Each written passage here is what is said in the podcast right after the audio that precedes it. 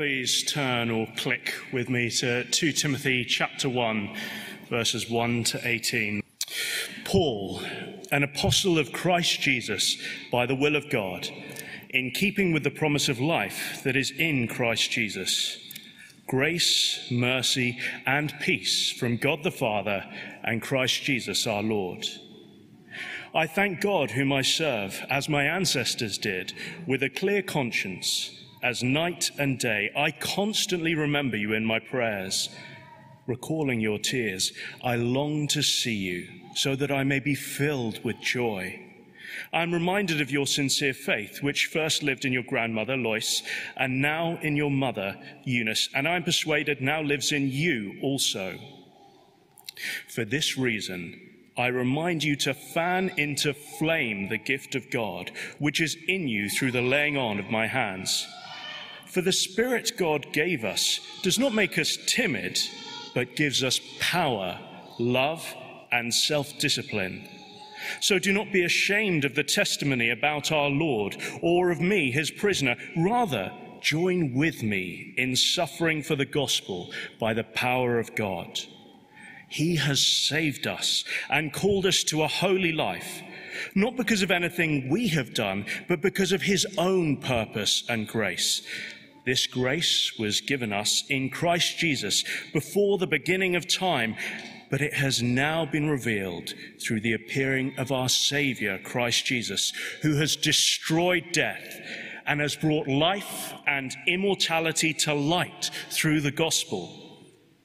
And of this gospel, I was appointed a herald and an apostle and a teacher. That is why I am suffering as I am.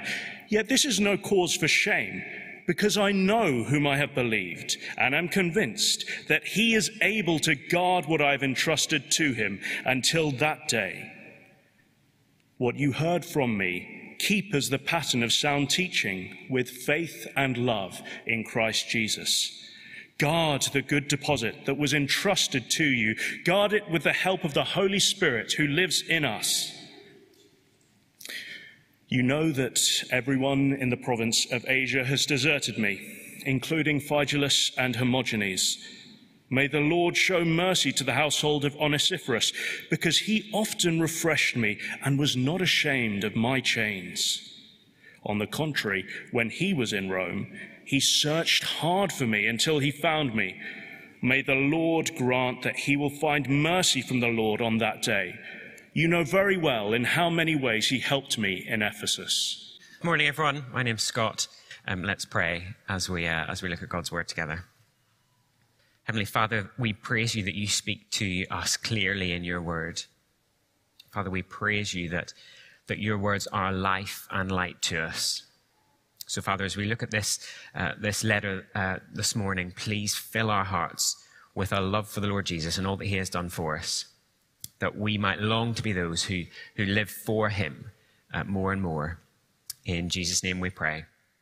Amen. Amen. Well, uh, just over, just under 50 days until um, the Tokyo Olympics begin, maybe. Um, who knows? Uh, 50 days. Um, who doesn't love the Olympics? Who doesn't love a good relay race? Um, back in the day, Team GB had a, in the athletics had a terrible reputation for relay races. They always had quite fast runners, but they could never get um, the baton round. They always dropped it or ran outside the box or however else you get disqualified um, in a relay race. Um, you can have the fastest runners in the world, but if you don't pass the baton on, um, well, you lose. What's that got to do with anything uh, we're looking at this morning? The Christian life in the Bible is, is several times described as a race, and that may be familiar uh, to us. We often picture it as a, as a marathon, not a sprint. We talk about it in those terms. You know, it's about, it's about putting one foot in front of the other, taking the next step, plodding on, keeping going. And that's right. But here, um, in, in, particularly in this letter to Timothy, the Christian life is described more like a relay. It's all about passing the baton on. So uh, Timothy has received the baton from Paul, and Paul is instructing Timothy to pass it on to others. So there we go. We've got a prop. Who doesn't like a prop? The gospel baton. It's a baton. No expense was spared in the production of this prop. late last night. Um, Paul is passing on the gospel baton to Timothy in order that Timothy would pass it on to those who come after him, all the way down and down and down until it reaches us. We've received, if we're Christian believers, we've received the gospel baton, and we are to pass it on to those who come after us.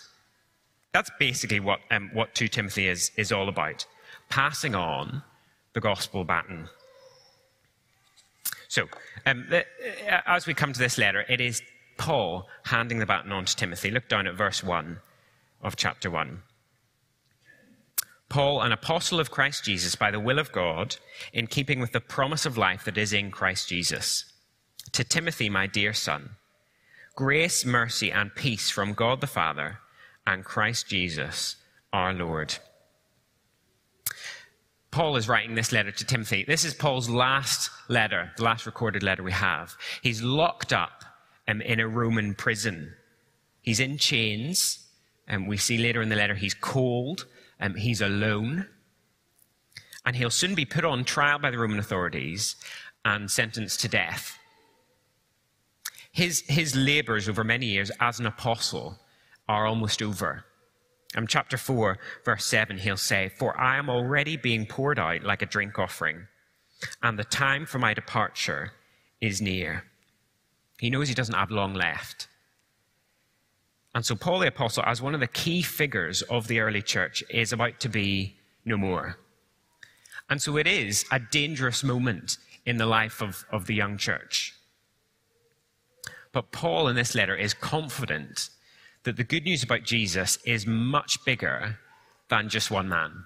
Much, much bigger. And so he wants to ensure that he's passing the gospel on to those who can pass it on further. And so he writes to, his, to this, um, this young man, his young friend Timothy. It's almost like um, his last will and testament uh, before he dies. And yet, what he's passing on is, is not his treasured possessions, not his physical possessions, but, but something of much more value, the gospel itself. And he passes it on to Timothy. Um, Timothy and Paul, they've, they've, had a close relationship. Timothy probably came to faith through, um, through the preaching of Paul, and they've been close ever since. Um, Timothy went with him on, on many of his missionary journeys. Um, he's been a fellow gospel worker. And Timothy is, is about to step up to more responsibility. He's already the church leader in, in Ephesus, but with Paul about to step off the scene, Timothy is, is essentially going to be the, the de facto leader of the early church. But it's important to realize that Timothy is, is not a superhero. Mean, it's easy to think of that of, of sort of Bible characters, isn't it? That they're the sort of superheroes. And you'll get several indications in the, in the beginning of the letter that actually he's not a superhero, he's just quite an ordinary guy. Um, chapter 2, verse 2, um, he, he's young, he's not experienced, he is still young in the faith, young as a leader. And back in 1 Timothy, uh, Paul had to give him some health advice. He's not in the best of health, um, he's a bit frail on occasions. And he's not, he's not necessarily uh, the one you would choose as the natural next leader of the church. Again and again in this letter, at least six times, Paul has to urge him uh, to be courageous, not to be timid. And so I think as we come to this letter, um, it's helpful to, to remember that, recognize that, because we can relate uh, to Timothy. I think most of us feel much more like a Timothy than a, than a Paul. And we just feel ordinary. And we often feel that we're, we're not up to the task. I don't know how you complete the sentence. Eh, eh, you know, at church, I, I could never do X. I could never lead a Bible study, or I could never uh, read the Bible one to one with a younger Christian. I think if, if you find yourself ever thinking that, 2, 2 Timothy will challenge you that you can do it. You can do it. You can pass the gospel on to others. But maybe for some of us, we are doing those things already um, uh, in the life of the church. We are doing that already. But maybe it just feels like you're not making any difference. You're just tempted to pack it all in and, and, and have a break. Leave it to, to the experts, whoever they are. 2 Timothy will, will say to us, you know, keep going. Keep looking to hand the gospel on because there is nothing more important that we could be doing. All of us, in whatever situation we find ourselves, are called to pass the gospel on. And whether that's in, in formal roles, uh, t- formal teaching roles at church, whether that's as a parent to children, whether it's informally among one another in our discipleship groups, our small groups, whether it's one to one, whether it's just in the chats that we have uh, after church, all of us are called to pass the gospel on. And so 2 Timothy is written, uh, although it's written to a church leader, it is written to all of us that we might have courage and confidence to do that. Okay, that's all by way of sort of introduction. Let's hone in on, um, on chapter one. How do we pass that gospel baton on? How do we pass it on? Three points. They'll be up, on the screen at various points if, if that's helpful to you. How do we pass the gospel on? Well, we do all you, you do all you can in the Spirit's power. That's number one. Secondly, don't be ashamed of the life giving gospel. And thirdly, stand with those who guard the gospel. Do all you can in the Spirit's power. Don't be ashamed of the gospel. And stand with those who guard the gospel. Firstly, then, do all you can in the Spirit's power. This is verses 6 and 7. Verse 6 For this reason, I remind you to fan into flame the gift of God, which is in you through the laying on of my hands. For the Spirit God gave us does not make us timid, but gives us power, love, and self control. Paul tells Timothy, Do all you can, fan into flame the gift of God if you're going to um, pass the gospel on, you have to put some effort in. If you're going to be part of um, the Olympic relay team, you've got to do a bit of training. That was the main problem with Team GB. They just rocked up and expected to fling the baton around and, and never did it. You've got to put some work in now uh, so that you're ready. Passing the gospel baton on, it, it does require some discipline and some, some training. You need to work hard if the handover is going to work. For Timothy, that means he's got to work hard in, in his role as a church leader. But it applies more broadly, it applies to all of us. We are to make the most of what God has given us in order to pass the gospel on. Now, that won't, that won't look the same for all of us. We're at different stages of life, at different capacities, at different roles. That's okay, but each of us are called to, to do all that we can to pass it on, pass the gospel on. But it's not just that, is it? Verse 7 it's not all about our effort. We do that in the Spirit's power. Because as well as your gifts, you have been given, if you're a Christian believer, God's Spirit. And that Spirit, verse 7, does not make us timid. I don't know what, um, what you make of that when you read that. For the Spirit God gave us does not make us timid. Um, I slightly feel like it's every introvert's least favorite verse. Um, it just it just makes people feel awkward. What if I feel timid? What if I am naturally timid? I think we've got to realize that this is not only talking about always being up the front. And this, this verse is not scolding introverts. It's not actually about personality types at all. It is about the spirit that God has given us, His spirit who is at work in us. So the opposite of being timid is not being brash and loud and extroverted. No, the opposite of being timid here is being, is being given the Spirit, the power, love, and self discipline that the Spirit gives. So, firstly, the, the Spirit gives power. That is, not power to do flash things, things that are very impressive, but power to keep going. Power to keep going even in the midst of suffering. That's what Paul's talking about when he's talking about the power of the Spirit. That is the Spirit's power to keep going. Spirit gives love.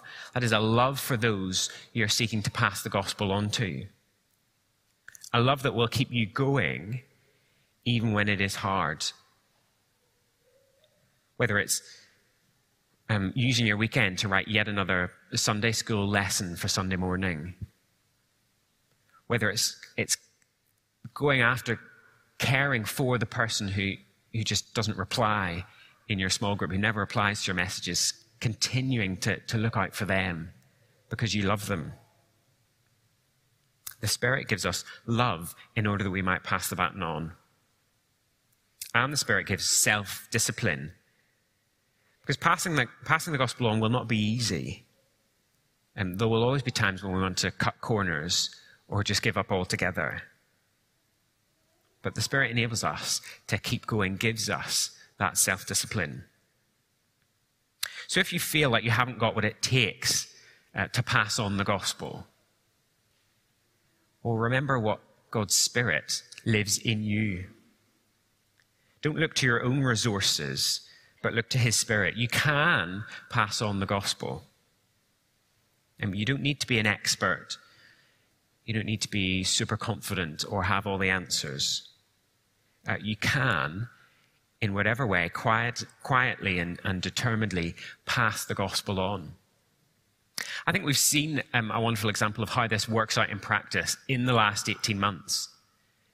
I think if you ask most people how they've kept going um, in, uh, in the midst of lockdown when we weren't able to meet together or when meeting together was, was harder, I don't think most people would say um, the Sunday sermon is what kept me going.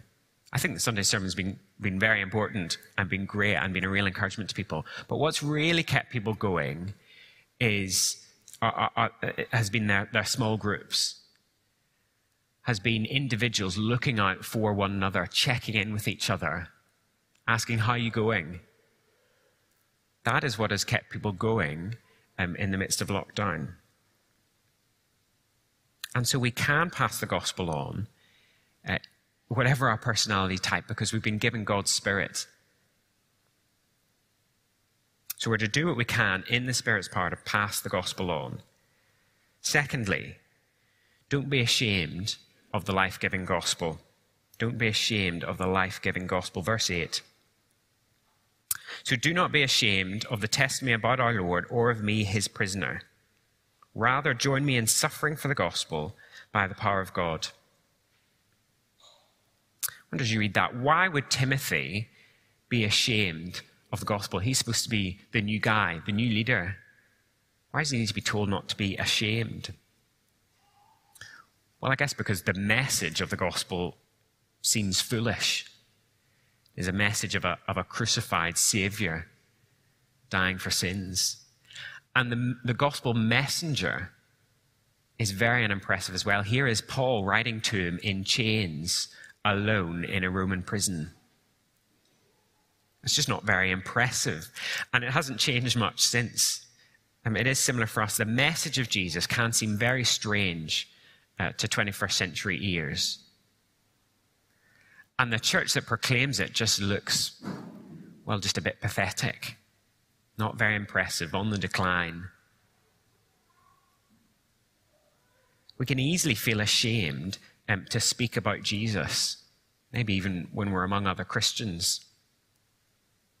And for others, it, it will bring real suffering uh, to do that. We'll look at this uh, more in the, in the, coming weeks in, in chapter 2, um, Paul's suffering for the gospel. But we do need to be reminded here in chapter 1 that the gospel is nothing to be ashamed of, because it is a message that brings life. It is so good. Look at verse 9. Paul writes, He has saved us and called us to a holy life, not because of anything we have done, but because of His own purpose and grace. This grace was given us in Christ Jesus before the beginning of time, but it has now been revealed through the appearing of our Savior, Christ Jesus, who has destroyed death and brought life and immortality to light through the gospel. What is so good about the gospel um, here? Well, a few things. It saves. The gospel saves, the message of the gospel saves from sin and death. It also changes us. Um, it calls us to live a holy life, to live differently in this world. It does what all the self help books long to do uh, bring the new me. It brings change. Um, it is something that we have not earned. You don't earn it by ticking all the boxes. Um, it is all of God's grace to you, His undeserved favor. And you have so little to do with it, so little to do with that grace given to you, that even before time began, God chose you.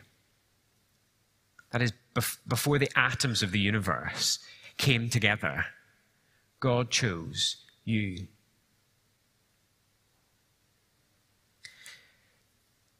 Jesus destroys death and brings life and immortality to you.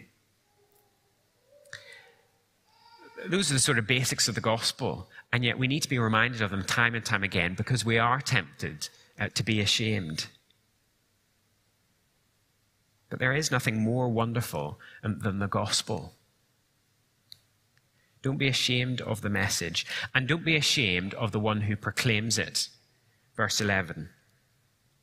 And of this gospel I was appointed a herald and an apostle and a teacher. That is why I am suffering as I am.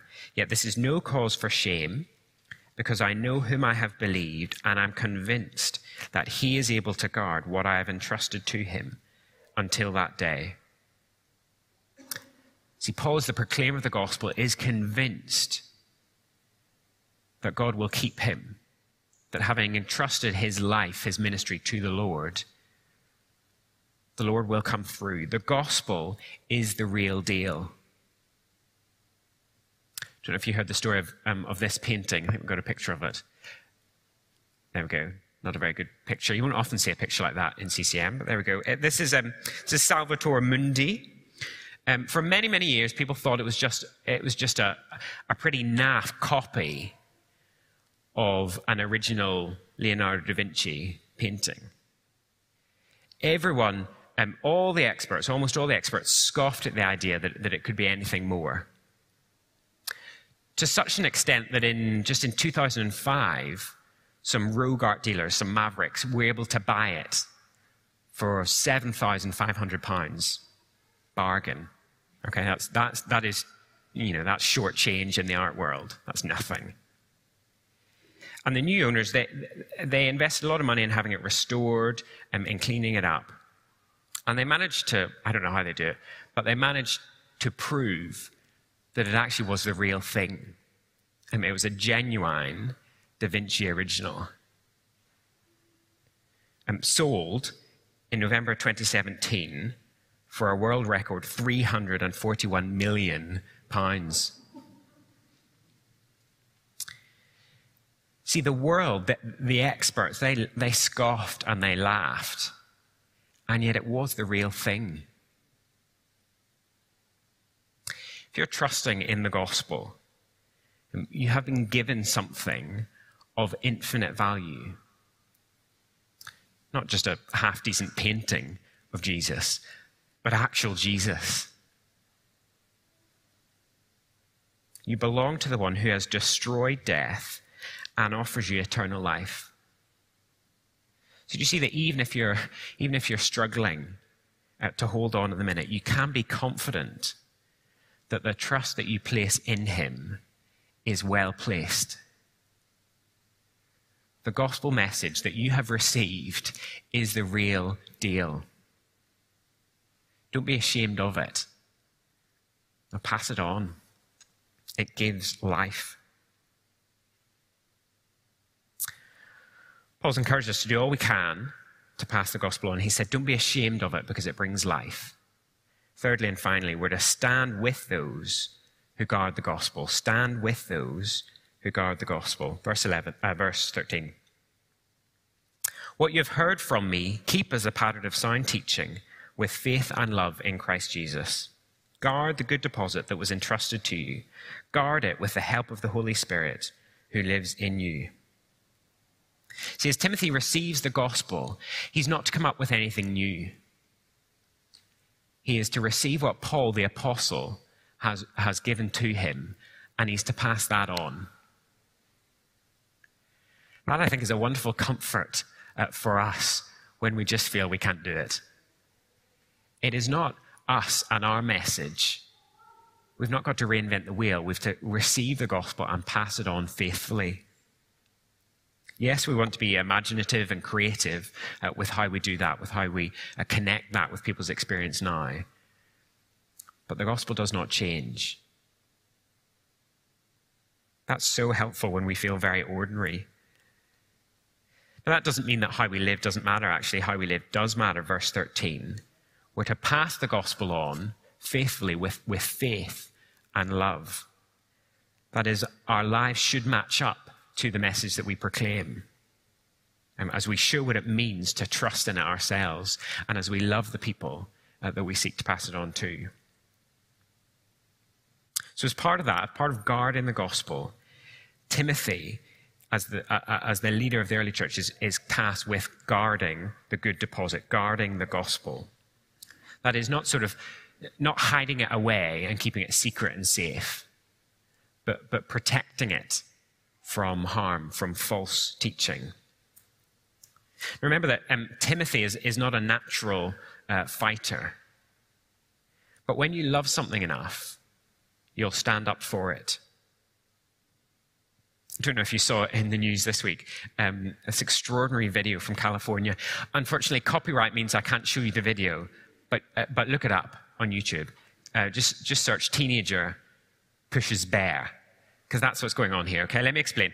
On the left, we're in California, so bears just roam around like squirrels do here. There's, um, there's, a, there's a, a big bear um, with, her, with, her, uh, with her cubs.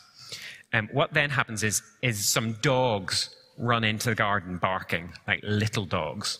Big bear, little dogs. The dogs are barking, and you think, uh oh, this isn't going to go well for the dogs. But the bear, you know, the bear's just still on the wall. Then out sprints this like young girl in the, in the blue dress. And quick as a flash, she doesn't even hesitate. She runs at the bear and just shoves it off the wall. And it is, it's extraordinary.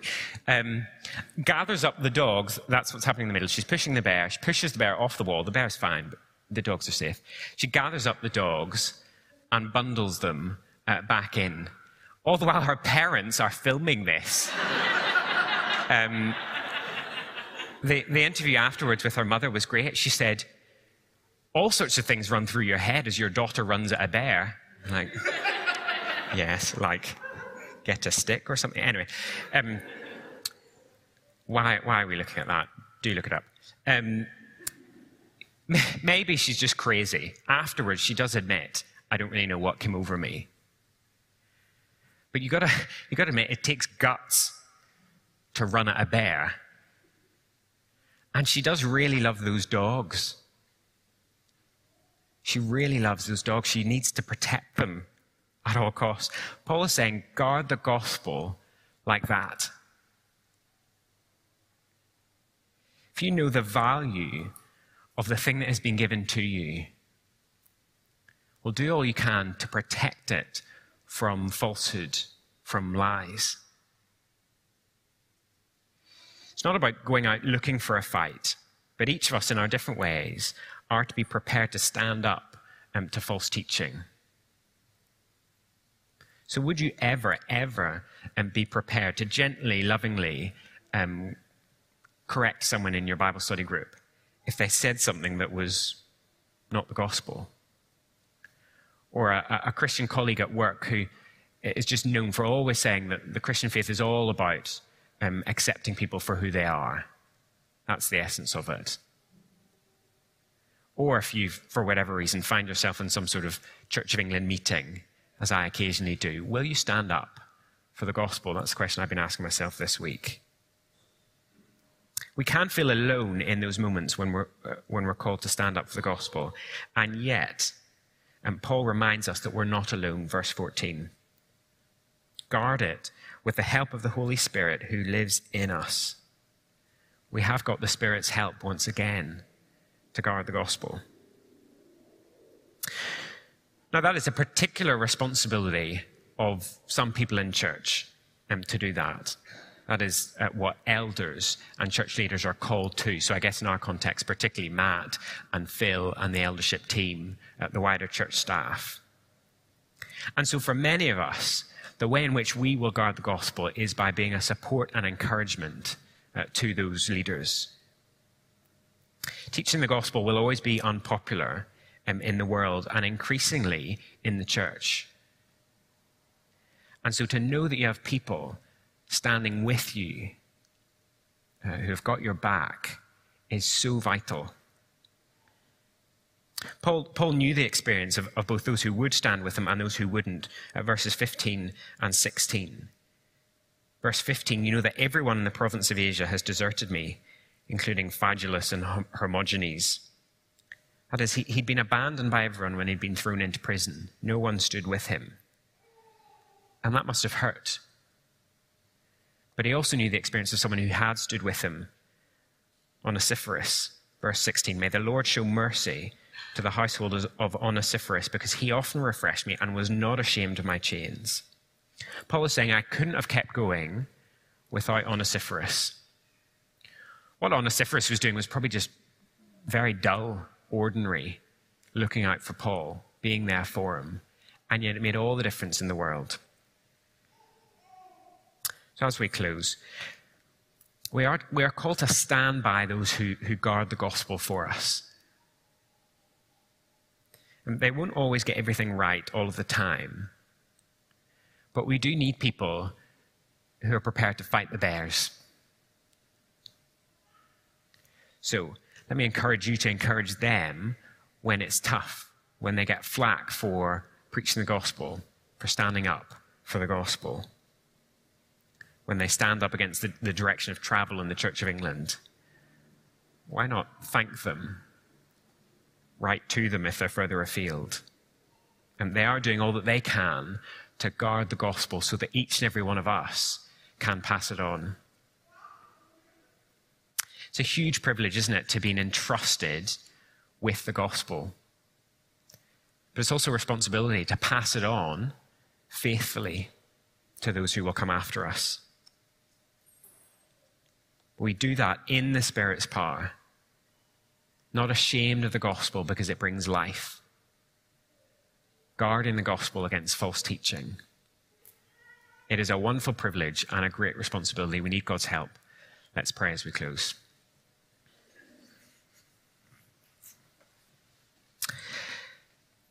Heavenly Father, we praise you that the gospel brings life, that the message about Jesus and what he has done in dying for us, rising to new life, is the best news in the world. Father, forgive us for when, when we are ashamed of it. Father, give us hearts that, that, that love the gospel more, that love to, to pass it on to others faithfully, that they might pass it on to. you. Father, please, by your Spirit, work that in us, that we might faithfully pass it on. In Jesus' name, amen.